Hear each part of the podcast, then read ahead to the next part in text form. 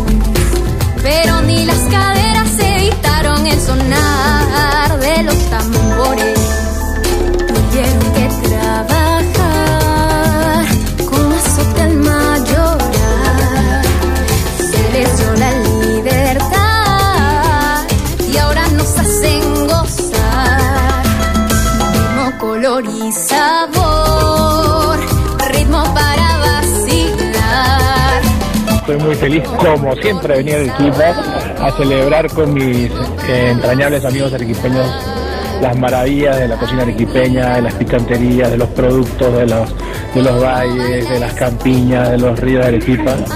Como peruano me siento eh, siempre muy orgulloso y agradecido de que, que Arequipa sea peruana.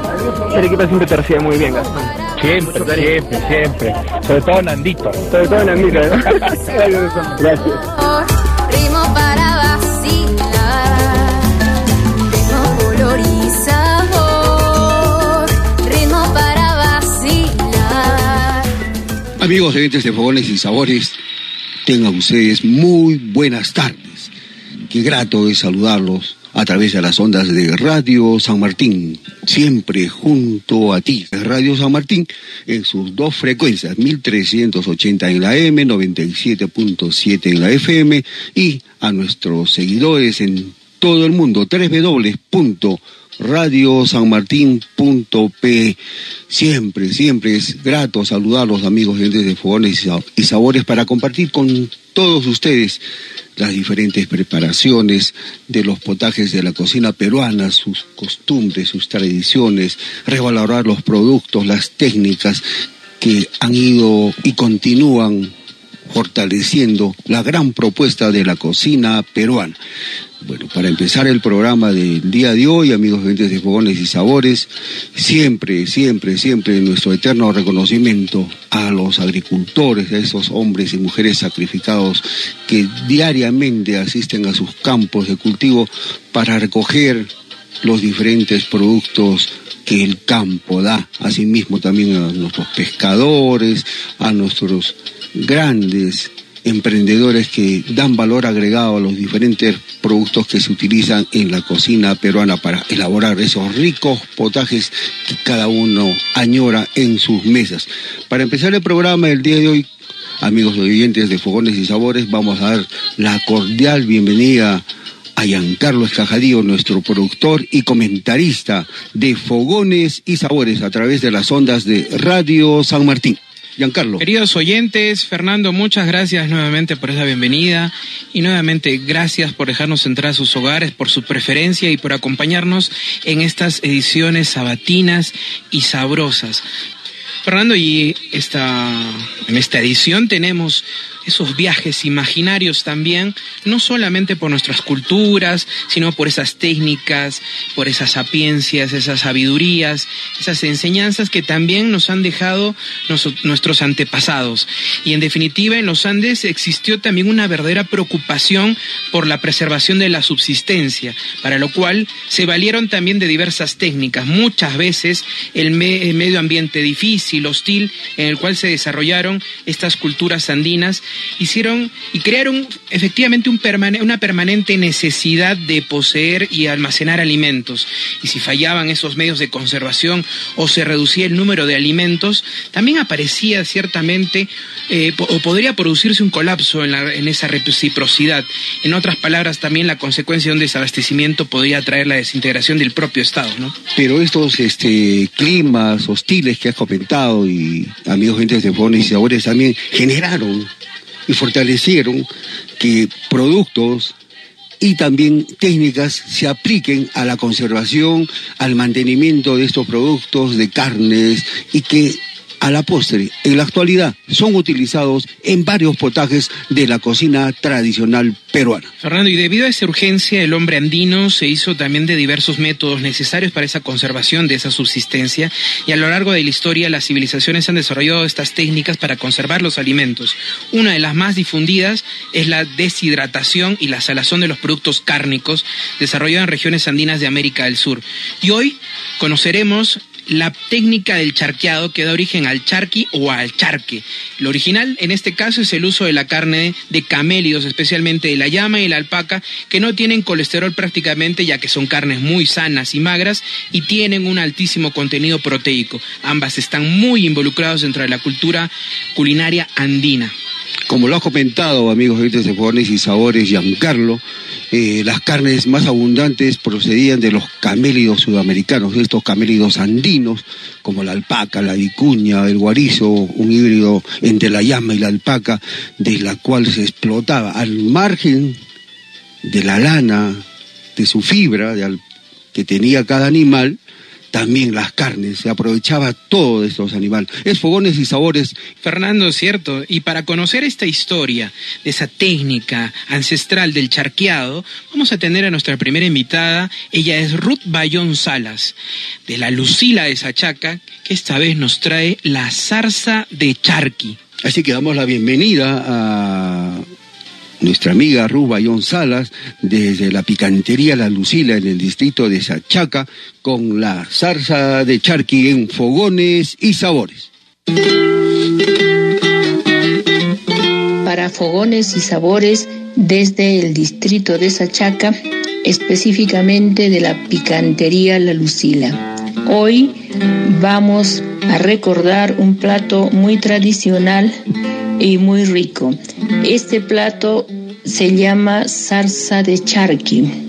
Lo primero que tenemos que tener es el charqui guanea seco, ¿no? el cual lo vamos a mezclar con habas, habas cocidas verdes, choclo verde cocido también, tomate, perejil, aceite, vinagre y sal al gusto ya tenemos nuestro charqui. A este charqui lo tenemos que asar, cocer, desastillar y ya lo tenemos listo para mezclarlo con nuestros ya mencionados ingredientes, eh, que es la cebollita gruesita, la cebolla roja arequipeña, después sus habas, su choclo, su tomatito, su vinagre, su sal, su aceite y también le incluimos rocoto picadito, rocoto verde, ese rocoto de huerta.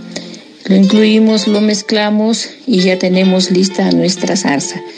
Eh, lleva un lleva un tiempo prepararlo porque no es sencillo, ¿no? Porque tenemos que esperar que nuestro charqui esté seco, que nuestro charqui lo tenemos que pasar por el proceso de la de, de asarlo Después lo cocemos y enseguida lo desastillamos. Y recién, pues cuando ya lo tenemos con todos estos pasos, recién lo, lo mezclamos y lo convertimos en una rica salsa de charqui, acompañada con una papita raja raja, calientita.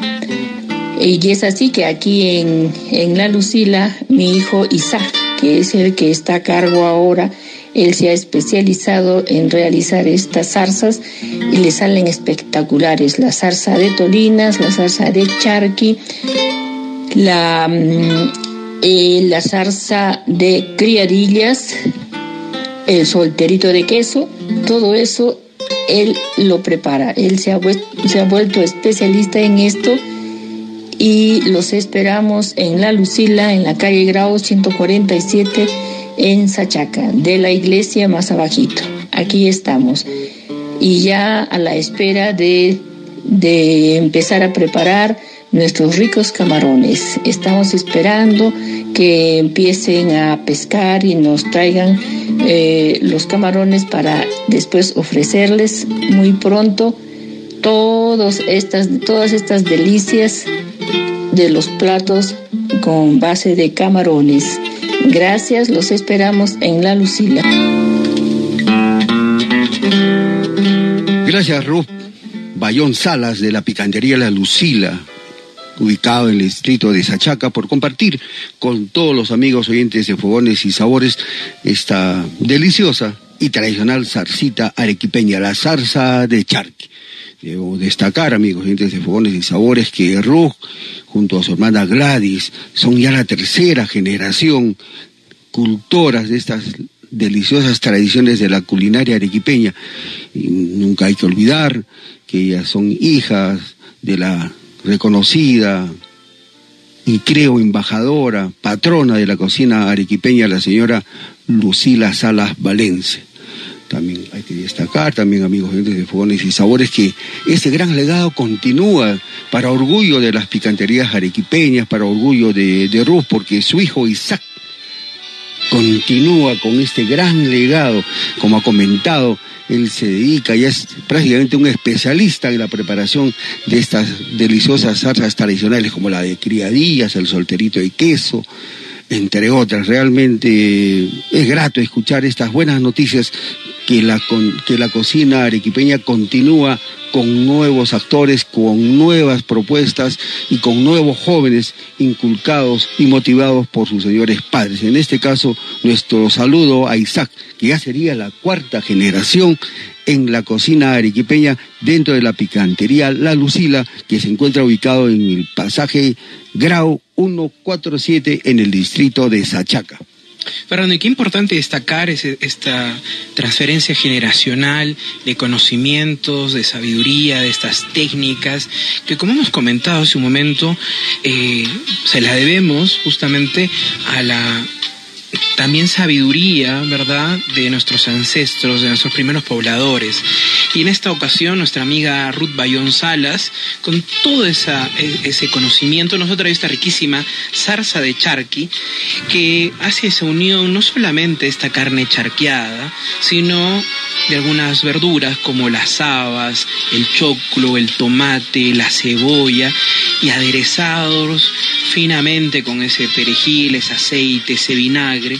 Y no olvidar también que dentro de la preparación uno de los primeros puntos es que debemos asar, luego cocer y desastillar el charqui. Luego mezclarlo con los ingredientes que hemos mencionado y sazonarlos. Luego también acompañarlos con un rocoto verde de huerta, tal y como nos ha dicho nuestra amiga Ruth, y acompañar también con una papa raja raja. Como debe ser, Giancarlo, como debe ser, amigos gentes de Fogones y Sabores, debemos destacar, amigos gentes de Fogones y Sabores, que las carnes más abundantes procedían pues de los camélidos andinos, y hay que destacar que la llama, este camélido, este animalito, era tan cotizado, tan admirado, porque se utilizaba para el consumo humano, para la carga, y también era una excelente productora de lana que también cumplía para el vestido de algunas clases sociales en el incanato. También había uno que era muy admirado y que era solicitado, eran los famosos cuchos, eran camélidos especiales de una de color blanco y de una carne muy especial y suave que mataban a una edad muy tierna para fechas muy especiales en el Tahuantinsuyo, Giancarlo. Definitivamente, Fernando, la ganadería y los camelios jugaron un papel muy importante en el desarrollo de las culturas andinas, sobre todo en las tierras altas, donde solamente se cultivaban plantas adaptadas a la gran altura y donde los recursos alimenticios también eran muchas veces limitados. Eh, hay muchas especies eh, domesticadas, de los que tú has comentado, las más importantes, la llama, la alpaca, que fueron también llamadas por los españoles las ovejas de tierra. Otras dos especies también silvestres que fueron importantes fueron la vicuña y el guanaco. La primera de ellas, la vicuña, era muy estimada por su lana sedosa y por ello también era cazados en los denominados chaco para su esquila y luego eran dejadas en libertad para no disminuir su número. El guanaco, en cambio, era objeto de caza y era, eh, era estimado también por su carne. Pero no hubo en el ámbito andino un animal tan útil como la llama. Sus usos fueron múltiples, su lana se empleó para las prendas comunes llamadas también abasca, y junto con el algodón de la costa esta lana constituyó las fibras de la ropa de la gente común, mientras que la lana de la vicuña y la alpaca se usó para confeccionar también los textiles más finos y lujosos llamados cumbi. Algo que comentar aquí importante, queridos oyentes, es que la carne de llama secada al sol y deshidratada tenía esta ventaja de conservarse fácilmente y se almacenaba en los depósitos eh, o tambos en de charqui, como hemos comentado. Igualmente también la consumían fresca y de ello hay evidencias también arqueológicas, como nos lo comenta María Rostorowski en sus investigaciones. Y existía también una costumbre, Fernando, muy particular, y es que era sangrar a los animales por una vena de la quijada y con esta sangre se preparaba un potaje especial. Es posible que este fuese una costumbre del collao, pues en el diccionario Aymara de Bertonio encontramos la voz su vila dada también a esta sangre recién sacada del animal para la alimentación. Es importante la presencia de estos tambos, ¿no? Que eran unidos por estos caminos incas donde, El se, donde se almacenaban una variedad de productos al margen de la carne charqueada, de maíces, papas, que servían como insumos para la alimentación de los pobladores del reino inca. Y también hay que destacar, amigos, desde Fogones y Sabores, que los incas este, consumían alimentos frescos, charqueados y ahumados. Es importante también que consumían bastantes productos de los ríos, de la costa, los camarones, mariscos y una diversidad de peces al cual también eran charqueados. y eso es importante destacar porque era parte de su alimentación sí, el diaria. pescado también, eh, una de las especies era el sábalo, por ejemplo, ¿no? que eran eh, particularmente eh, también charqueado. Y que en otros países, Fernando, esta técnica del charqueado también, eh, de acuerdo a la extensión, recordemos que el Capañán llegó a acumular más de 23 mil kilómetros de caminos, en donde están integrados países como Argentina, Colombia, Ecuador, Bolivia, Chile. En muchos de estos países también la técnica del charqueado aún se conserva. Y bueno, en otros lugares lugares como en, en, Norteamérica, el jerky que conocemos, también es esa técnica del charqueado, o el jerky beef, que es eh, justamente la misma técnica, y bueno, no, no, necesariamente en esta parte del mundo solo se dio esta, o se desarrolló esta técnica, en muchos lugares también. Bueno, era también por la extensión del Tahuantinsuyo, sí. ¿no? Y, Efectivamente. No solamente abarcaba el Perú, sino... Y el gran complejo de caminos también, Fernando. El Capañán. Ya hay un detalle importante, ¿no? Queremos destacar eh, la presencia, ese privilegio que tiene Arequipa, eh, la provincia de Carabelí, con el famoso puerto Inca, donde, donde también el Inca tenía ese privilegio de consumir productos frescos, frescos, frescos del mar llevados a través de estas rutas del Capañán. Fernando, en España eh, la técnica del charqueado del pescado se le llama jareado. Es otra de las técnicas, bueno, que emula también este charqueado. Algo importante que destacar también es que el charqui aporta una importante calidad de sabor a cualquier potaje o preparación donde se le incluya. En este caso, nuestra amiga Ruth Bayón Salas incluido en esta zarza, que es finalmente una colorida ensalada que combina vegetales y proteínas de origen animal y es en general una amalgama de texturas blandas, firmes, crocantes y de sabores frescos y algo picantes también todas preservadas en un perfecto equilibrio. Este charqui, conocido también como tasajo, Giancarlo, es muy importante uh -huh. porque el tasajo eh, previamente no era salado, no era expuesto al sol. Expuesto al sol. Uh -huh. Y esta técnica, esta modalidad de conservación la tenían nuestros incas. Uh -huh. impresionante también Y el- cómo aprovechaban eh, la presencia del sol, también eh, cómo las diferentes grupos de, de reino inca también llevaban, transportaban a, a ciertos pobladores de las zonas muy frías a, las- a los valles cálidos y fértiles, donde también ellos llevaban su cultura, sus conocimientos, su cultura, y ahí hacían producir otros productos que en las partes altas, donde, Más frías, ¿no? donde realmente el frío apretaba, no se producían. Eso, eso lo comenta, recordando Fernando un poco, el Inca Garcilaso eh, en sus comentarios reales, ¿no? Comentaba que justamente en las tierras frías, como tú comentas, eh, solamente eh, eh, se ponía la carne al aire hasta que perdía toda esa humedad y no se le echaba ni sal ni otros preservantes y eso también se distinguía del tasajo que tú has comentado, que es una carne salada y asesinada, ¿no? Así que este es un poco de los saberes y sabores de la cocina peruana y de ese mestizaje que ha ido sufriendo o que ha sufrido y del cual estamos orgullosos todos porque ese mestizaje ha, ha servido para contribuir y fortalecer la cocina regional y por ende la cocina peruana. Es cierto, Fernando. Y nuestro tradicionista, y que siempre citamos, eh, Ricardo Palma, también lo comenta dentro de sus tradiciones el charqui, que viene del quechua, eh, charque, esta carne seca en lonjas delgadas. Eso es lo que él decía. Y también, eh, no olvidemos, en el, en el manual, en el nuevo manual de la cocina peruana, también escrito en forma de diccionario, que decía por un limeño mazamorrero, también se comentaba esto, esto del, del, del charqui por Rosay, ¿no? Y adicionalmente también lo encontramos en el libro de picanterías y chicherías del Perú, también en la parte desde la sección de Cusco, donde Isabel Álvarez, bajo la dirección de Isabel Álvarez y Ronald Arquíñigo, también comentan estas especificaciones sobre la preparación y el uso del charqui. Bueno, la alimentación del Inca era espectacular, era de gran calidad y con una dieta variada. ¿Quién pensaría, no, Giancarlo y amigos, entes de fogones y sabores tan distantes del mar, de los valles fértiles que tenía nuestro territorio peruano y también de las otras naciones? El Inca realmente se sentía halagado con tantos productos de la tierra y del mar, especialmente del mar y de las alturas.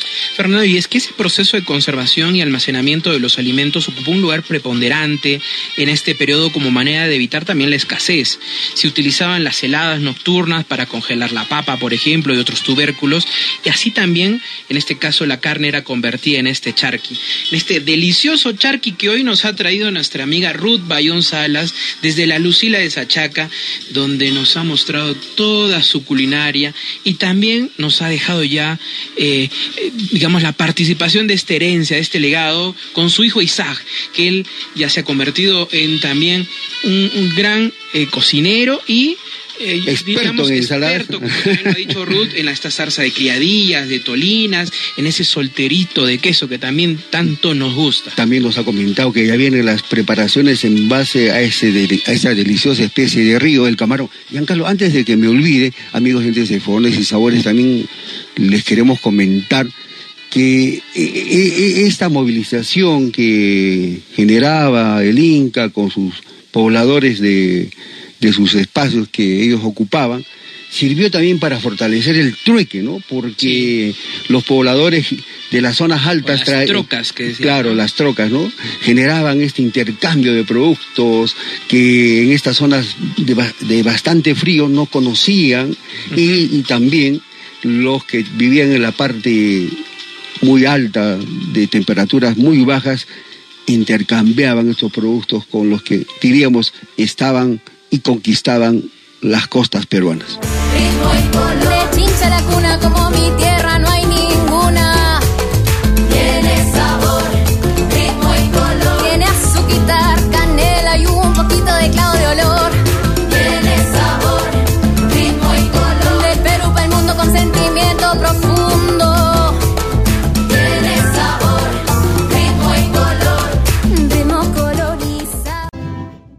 Y es momento ahora de hacer otro viaje, un viaje importante también por una de las ciudades más referentes del país, del Perú, y nos vamos a ubicar nuevamente en el Cusco, Fernando, donde se dio el imperio incaico, el Tahuantinsuyo o Tahuantinsuyu, como decía María Rostorowski. Y en, Cusco o en el Cosco, en cada rincón se cuenta una historia y cada historia es cautivante, mística y también acogedora. Caminar por con nombres como Ataúd, Siete Culebras, Purgatorio, calles donde el tiempo parece, Fernando, a veces haberse detenido. Una ciudad mágica, ¿no? Una ciudad mágica. Que a uno lo atrapa, lo atrae donde las piedras todavía se mantienen vivas y no aún cuentan historias. Y también donde se come delicioso. Delicioso, Fernando, delicioso. Y esta vez vamos a recibir a una eh, gran cocinera. Cultora de tradiciones, amiga también. Ella es parte de la Asociación de Picanterías del Cusco. Y nos referimos a nuestra amiga Chana Quispe Zárate. Ella tiene un espacio gastronómico, una picantería a la cual ha llamado picantería Chanita Giancarlo. Por supuesto, y Chana, Chana Quispe Zárate nos trae esta vez uno de los potajes también tradicionales propios de la gastronomía cusqueña, que es la lengua atomatada o entomatada. Y Chanita, desde Chanita Picantería, desde esa organización de Amadeo Repeto en el distrito de Santiago, nos trae una riquísima lengua atomatada. Así que escuchemos. Bienvenida, Chanita Quispe Zárate, con la lengua atomatada. Hola amigos de Sabores y Fogones, les saluda Chana Quispe de Chanita Picantería del Cusco. En esta ocasión para compartirles un poco de nuestra receta tradicional, lengua tomatada, para lo cual el ingrediente principal es la lengua de res, tres tomates, media taza de cebolla picada en cuadritos, tres dientes de ajo picado también, un chorro de aceite, una pizca de comino, sal, pimienta entera, una zanahoria, una cuchara de arvejas, hojas de laurel, hongos de laurel, unos tallos de apio, papa, arroz, yuca, moralla. Seguidamente pasamos a, hervir la lengua de res bien lavadita en una olla normal por un promedio de una hora y media. Una vez que ya esté bien cocinada la lengua, lo colamos, lo reservamos muy aparte el caldo y pasamos a pelarlo la lengua. Lo pelamos porque la lengua tiene tipo una capa de tipo callos, podría yo llamar. Y lo reservamos en otro recipiente, cortadito, como nosotros nos guste. Y muy aparte, en otra olla mm, ponemos a hacer un aderezo de cebolla, ajo, en un chorro de aceite con una pizca de comino. Mientras vamos removiendo, también le ponemos eh, tomate, parte pulpa, en trocitos. Lo removemos constantemente hasta que desaparezcan los trozos de tomate, hasta que se haga líquido, ¿no? Y eh, seguidamente le ponemos la pimienta entera, le ponemos la zanahoria, le ponemos eh, la arveja, hojas de laurel, hongos de laurel, los tallos de apio y le, le, pasamos unos tres tazas de caldito que hemos reservado de la lengua, lo que hemos hecho hervir, ¿verdad? Le dejamos por unos minutos hasta que espese, hasta que se reduzca un poco y le ponemos la, las lenguas trozadas Luego rectificamos finalmente, ¿no? Rectificamos si le falta salsita o alguito. Y le acompañamos con arroz blanco, con papa. Nosotros lo ponemos lo tradicional, papa, moralla, yuca. Pero también ahora ya está cambiando el clima, ya vamos a entrar a servir con papa helada. En esta ocasión ya cambia el clima, empezamos a servir todos los platos con papa helada. La papa helada es papa deshidratada mm, con queso rallado. Con queso rallado lo servimos y es riquísimo este plato. Lo decoramos con zanahoria, con arvejitas y que tengan un buen día y buen provecho con la lengua tomatada. Gracias y saludos a todos. Gracias, Chanita Quispe Zárate, por compartir con todos los amigos dientes de Fogones y Sabores esta deliciosa y tradicional preparación de la lengua tomatada, donde realmente destacas la utilización al margen de la lengua como ingrediente principal esa lengua de res, la papa, la yuca, la moralla, y en estos momentos donde hay una alta producción, utilizas también la papa helada realmente un plato delicioso, un plato tradicional de la cocina cusqueña. Chanita Quispe conduce su picantería Chanita en la ciudad del Cusco y es una cultora de la cocina tradicional en la región del Cusco y ella está ubicada en uno de los distritos también, uno de los ocho distritos del Cusco tradicionales como es Santiago. Bueno, como hemos comentado siempre, el Cusco reserva espacios eh, mágicos, importantes, y en este caso también un potaje que hace utilización de la lengua, y en este caso del ganado vacuno, dentro de las denominadas vísceras rojas, que habitualmente y que a veces también es vista por las preferencias y algunas aversiones debido a sus peculiaridades y ciertas características también organolépticas. ¿no? La lengua es un alimento muy controvertido, también capaz de despertar esos, eh, digamos, esas mejores alabanzas o también esos peores esos comentarios, ¿no?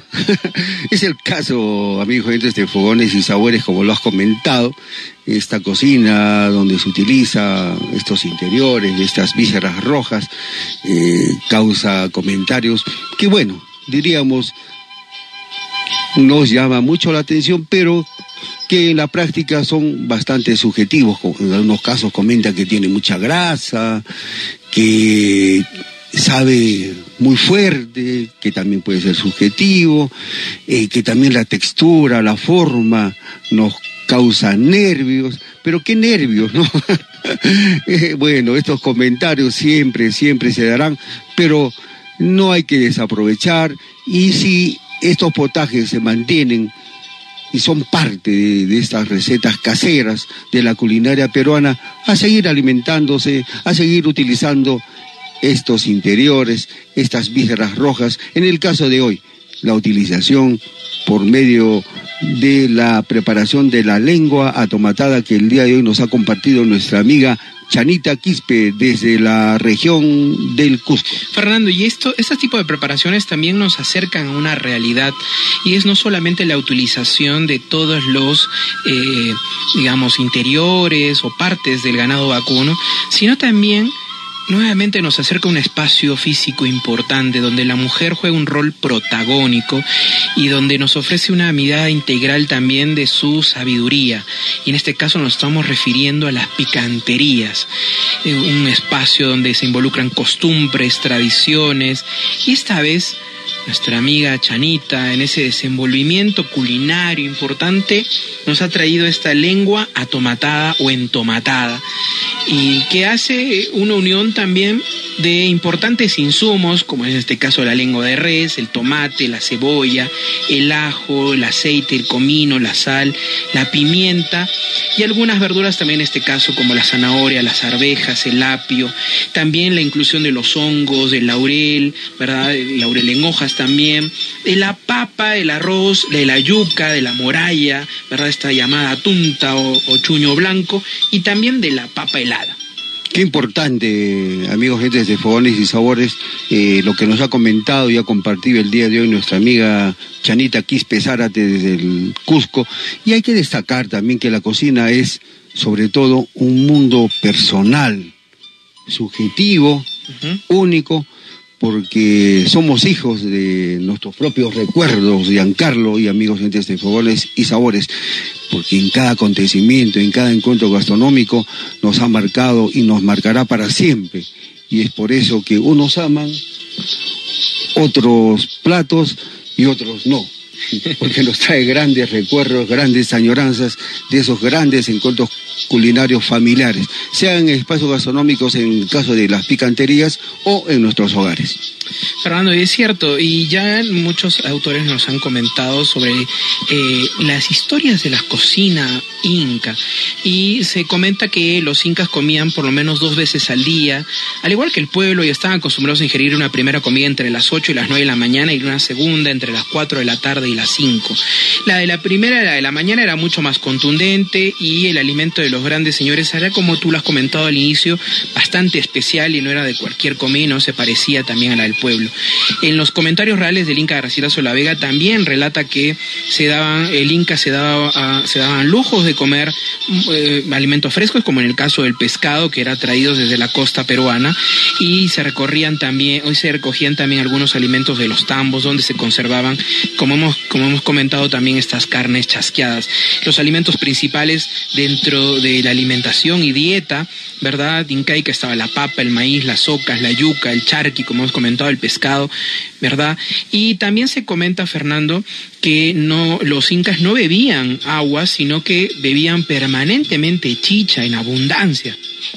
Bueno, es importante destacar lo que comenta el Inca Garcilaso de la Vega, donde señala, dice, los señores del Cusco solían dar la bienvenida a sus invitados con un vaso de chicha, que los convidaban a beber y llevaban dos vasos. Si el invitado era de menor jerarquía, se le daba el vaso de la mano izquierda y si era de mayor o igual nivel, el de la derecha.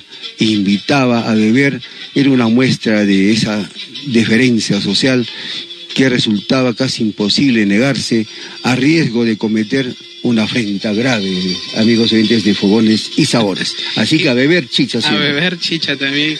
Y bueno, siempre hemos estado conectados también a grandes festividades, sobre todo en el Cusco como el Aja Raimi, ¿verdad? La fiesta de la chicha. Como no olvidarse, ¿no, Giancarlo? Esa, bueno, hemos tenido ese honor, ese la placer chicha amarilla y la de frutillada. compartir este gran evento. Con grandes amigas y con grandes, grandes amigos. cultoras de la cocina tradicional del Cusco, hacedoras de la chicha tradicional. Qué importante eso, Fernando, porque Chanita también nos ha traído alusión, no solamente el, la- el uso de la lengua, de esta víscera roja, sino también el caso del uso de la papa, del arroz, de la yuca, pero es un elemento importante como es en este caso la moralla, o la tunta o el chuño blanco. Eh, y ta- eh, Y aquí hay que dejar la técnica, ¿no, la Giancarlo? técnica que no, que como hemos comentado fue procesado inicialmente por los aymaras siglos atrás y esta papa deshidratada se convirtió en el oro blanco que permitió romper también esa fuerte estacionalidad de la oferta de la papa y se convirtió en un recurso financiero importante en la época para suministrar también inversiones efectuar pagos, trueques en el imperio incaico. Año después esta tunta se convierte también en el combustible principal que, impul- que impulsa la minería en toda la zona altoandina, alimentando también diariamente a decenas y miles de obreros también hambrientos. Y los pobladores del Tahuantinsuyo, cómo tan hábiles para aprovechar esos climas tan fríos, ¿no? Tan fríos, ¿no? Para poder este, darle ese valor agregado, ese procesamiento. En la, eh, an- en la tarde cubrirlos con esa paja, el- Ujú. para en la mañana también aprovechar del sol para que les dé y de esa forma se deshidraten. Realmente maravilloso todas estas técnicas que las compartimos con todos ustedes, amigos oyentes de Fogones y Sabores, y que son utilizadas en varias de las preparaciones. ¿A quién, quién no ha saboreado un rico chuño blanco? Un moralla con queso. o esas murallas con queso, realmente preparaciones espectaculares y ancestrales que continúan en nuestra mesa peruana.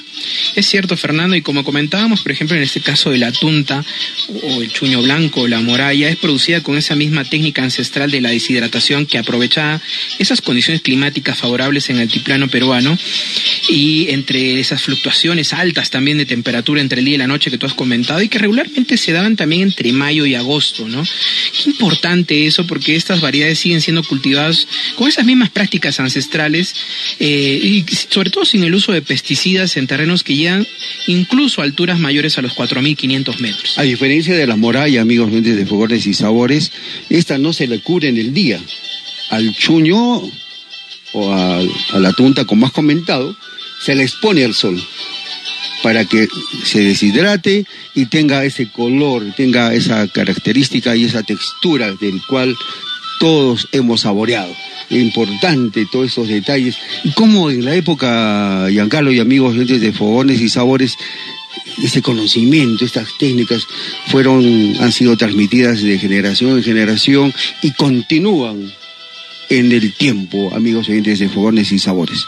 Es cierto, Fernando, y algo que destacar también de la utilización de esta lengua que nos ha traído Chanita, en general de la lengua, es que tiene grandes eh, nutrientes como hierro, proteínas, calcio, fibra, potasio, yodo, zinc, carbohidratos, magnesio, en fin, y varias vitaminas como la A, la B1, B2 y varias de la serie B, ¿verdad? Que son importantes de la serie E, también que son eh, importantes y también, como en el caso de muchas otras vísceras, el aporte de fósforo también dentro de los nutrientes que trae esta riquísima y nutrida, eh, eh, nutritiva lengua atomatada. Bueno, la lengua también se utiliza en varias, en otras preparaciones. Bueno, también podemos degustarla en una salsa de lengua, una ensaladita de lengua, y también acompañado siempre de una papa zancochada. O también esta misma salsita me puedo hacer un sanguchito de salsa de lengua. Bueno, queremos destacar también otras preparaciones como la lengua con hongos, la lengua en salsa a las dunas, la lengua estofada, muy parecida, muy similar a esta lengua tomatada, y la lengua en salsa de vino. Es eh, cierto. estas recetas también se deben a una gran cultora de la cocina peruana, a Teresa Ocampo, la dama de la cocina peruana, reconocida por su invaluable aporte a la difusión de la gastronomía nacional fuera y dentro de nuestro querido Perú. Ella es una pionera de las clases de cocina por televisión. ¿Quién no se acuerda? ¿Y quién no se acuerda y la recuerda a la señora Teresa Ocampo desde las ondas de Radio San Martín, nuestro eterno saludo y reconocimiento a su gran labor. Bueno, saludo especial a Teresa Ocampo por esa contribución también a la cultura culinaria del Perú. Fernando, y es cierto, la lengua es ampliamente utilizada en muchas cocinas, una de ellas, por ejemplo, la mexicana, con frecuencia vemos estos tacos o burritos de lengua, que también es muy particular en, la, en, el, en el Caribe colombiano, también se preparan en salsa, como tú lo has comentado, y en el Perú uno de los usos es en esta lengua entomatada o atomatada que nos ha traído nuestra amiga Chana Quispe. Fernando, y algo especial de estas, de, estas preparaciones, eh, y, quiero referirme ya especialmente en el Cusco, eh, que es variadísimo, ¿no? Y que también tiene dentro de su carta especial, Chanita Picantería, nuestra amiga Chana Quispe, ese pepián de cuy, la malaya frita con tallarín, el cuy al horno, el revuelto de jatopín, la seta, la, eh, el capchi de jatopín, la frutillada, el chiriuchu reconocido, el potaje también, el rocoto relleno, el estilo cusqueño, el costillar frito, el puchero, la malaya con capchi, el estofado de canuto, otra de las preparaciones también riquísimas, el locro de pecho, el cuy o cuitecte, la ura eh, apanada, el chicharrón cusqueño y otro de los potajes también importantes que utiliza otra parte de la res, el guiso de rabo. Bueno, Realmente creo que debemos estar orgullosos porque también la cocina del Cusco es importante, es otra de las de los bastiones importantes de la cocina peruana y nuestro eterno saludo a todas y cada una de las integrantes de este gran colectivo, la Asociación de Picanterías del Cusco. Queremos, por su intermedio, a nuestra amiga Chana Quispe Zárate, expresarle nuestro saludo a cada una de ellas. Fernando, sí, muchas gracias nuevamente a Chana Chanita, aquí Pesárate, y esta vez hacemos otro viaje, Fernando, importante, de regreso ya a Arequipa con la utilización de, también de una de las frutas llegadas desde el, eh, eh, digamos, la, invasión, la conquista española, eh, con estas frutas que también trajeron y que se amalgamaron finalmente también a las costumbres de los indígenas de la época. Y también hay una técnica, Giancarlo, que hay que comentarla, ¿no? El, soleado, ¿no? El soleado, de, la soleado de la fruta para que emulsionen más, más esos azúcares. Así que bueno, ahora vamos a recibir la visita también y todo el conocimiento de un personaje importante también de la investigación, de la cocina arequipeña, regional, a nuestro amigo Juan Carlos Camiña, con esta riquísima preparación de membrillo al horno. Bueno, damos la bienvenida a nuestro amigo Juan Carlos Camiña Mendoza con la preparación de estos deliciosos membrillos al horno en fogones y sabores. Amigos de Fogones y Sabores. Los saluda Juan Carlos Camiña. En esta oportunidad vamos a tener a nuestro invitado especial que es el membrillo. Vamos a compartir la receta de los membrillos al horno, pero primeramente vamos a dar un preámbulo de nuestro ya bienvenido membrillo en nuestra culinaria arequipeña. El membrillo es muy bueno, pues al contener pecticinas es muy beneficioso para las personas con niveles altos en colesterol. Además, es astringente, elimina ácido úrico, baja la hipertensión, y además de todo ello, en nuestra culinaria, un trocito de membrillo en un timpo o un puchero elevará el sabor de los mismos. Comencemos. Membrillos al horno para 8 personas. 8 membrillos regulares. 8 cucharillas de mantequilla. 8 trocitos de chancaca. 8 cucharillas de azúcar rubia. 8 rajitas de canela. Clavo de olor y comencemos. Eh, solearemos los membrillos un mediodía para que puedan concentrar más su sabor, su color. Vamos a solearlos un mediodía, no un sol incandescente, o sea, un sol indirecto. Cortaremos la parte superior de los membrillos y con una cucharilla sacaremos las semillas haciendo una pequeña concavidad dentro del membrillo. Luego procederemos a rellenarlos con la mantequilla, la chancaca, el azúcar, la canela, todo en cucharillas. Luego tapamos y clavamos los membrillos con unos cuantos clavitos de olor. Colocamos los membrillos en una bandeja y los horneamos por un espacio de 30 minutos a un fuego medio. Si desean, podemos agregar en la fuente eh, un poco de vino tinto o de repente tal vez un coñac. Eso también le va a dar un, aroma y un gusto a la parte externa del membrillo. Muchas gracias amigos de Fogones y Sabores por la invitación. Visítenos en las redes como Juan Carlos Camiña, Fibras y Hebras. Muchas gracias.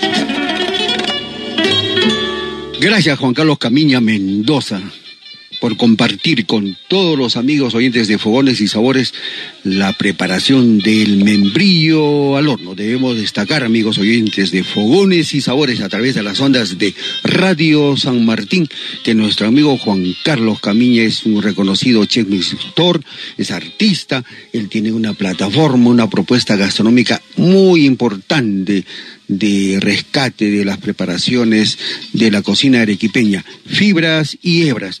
Eh, realmente este dulce postre que engalana el día de hoy es una dulzura y también lo versátil de este fruto traído por los españoles que conforma no solamente para la utilización de este membrillo al horno, sino que es tan versátil que se puede preparar en varios, en varias preparaciones de dulces de la cocina peruana. Giancarlo.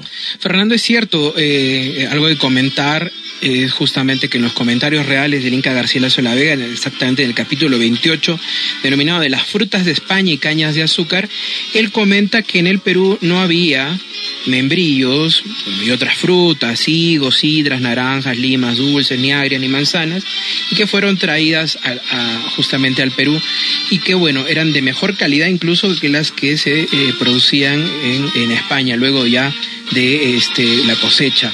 Eso es algo importante que destacarlo. Y el origen de la palabra membrillo también procede de las ramas del membrillero. Cuando éstas nacen son tiernas, flexibles y resistentes como el mimbre. De esta manera se denominó membrillo al fruto por ser también el diminutivo del mimbre. Y es una fruta que tiene también muchas propiedades terapéuticas y de las demás que nos ha comentado nuestro amigo eh, perdón, Juan Carlos Camiña, en este caso Fernando, y que eran cultivados también en la antigua Babilonia, en Grecia, los romanos también sabían de justamente de esta, fruta y en la Edad Media el membrillo también fue muy apreciado y nunca, nunca faltó en las mesas de los monarcas y aristócratas de aquella época. Eh, bueno, es importante lo que acabas de comentar, Giancarlo, para conocimiento de todos nuestros amigos oyentes de Fogones y Sabores, es la importancia de este fruto, que es el membrillo, y para su preparación, darle ese tiempo necesario una vez arrancado de su árbol, tener este proceso de que le dé los rayos del sol para que emulsionen más de sus sabores, tenga una madurez mucho más rápida de repente, o también para que, como lo hemos comentado, sea un requisito importante para la preparación de este delicioso membrillo al horno. Es cierto, Fernando. Y el Perú es un potencial exportador también del membrillo. Y el Perú cuenta con más de 900 hectáreas de producción de membrillos a nivel nacional, con un rendimiento especial de 15 a 20 toneladas por hectárea. Y se cultiva especialmente en algunas provincias limeñas como Cajatán, Boyón, Guaral, Guarochirí, que es una de las más ricas también, Yauyos, así como también en las regiones de Arequipa y Tacna. Y esta vez nuestro amigo Juan Carlos Camilla nos ha traído esta riquísima preparación de membrillos al horno y que también se destaca que se pueden usar y agregar en los tiempos, en los pucheros y también utilizarse en la miel de membrillo, por ejemplo, de los picarones y también de muy conocido, en este caso eh, también postre mexicano, el, codoñate y también en nuestro postre tradicional también el machacado de membrillo particular del Perú. Bueno, también lo conocemos como dulce de membrillo. O dulce de membrillo. Bueno, ah, también hay que destacar que para la preparación de este membrillo al horno, la utilización de las especies que le aportan un aroma, un sabor muy especial, esa dedicación, la limpieza de este delicioso membrillo eh, la chancaca, ah, el azúcar, la canela. Fernando, algo, algo particular que, que eh, escuchamos de la receta es esto, primero de cortar la parte superior del membrillo y con una cucharita luego retirar las semillas, ¿no? Hacer esta cavidad dentro del membrillo donde luego hay que rellenar o agregar la mantequilla, la chancaca, el azúcar y la canela. Luego se tapan estos membrillos y se le adicionan o, o se clavan estos clavos de olor. Y luego hay que colocar estos membrillos en una bandeja y se deben hornear por al menos 30 minutos a fuego medio. Y en esa fuente también se le puede agregar vino tinto o coñac para aromatizar y dar mucho más sabor a este riquísimo postre. Qué importante lo que también destaca es la incorporación de coñac o vino, porque estos licores son añejados y le dan una característica muy especial, ese toque que realmente necesitan algunos postres, algunas preparaciones de la cocina peruana.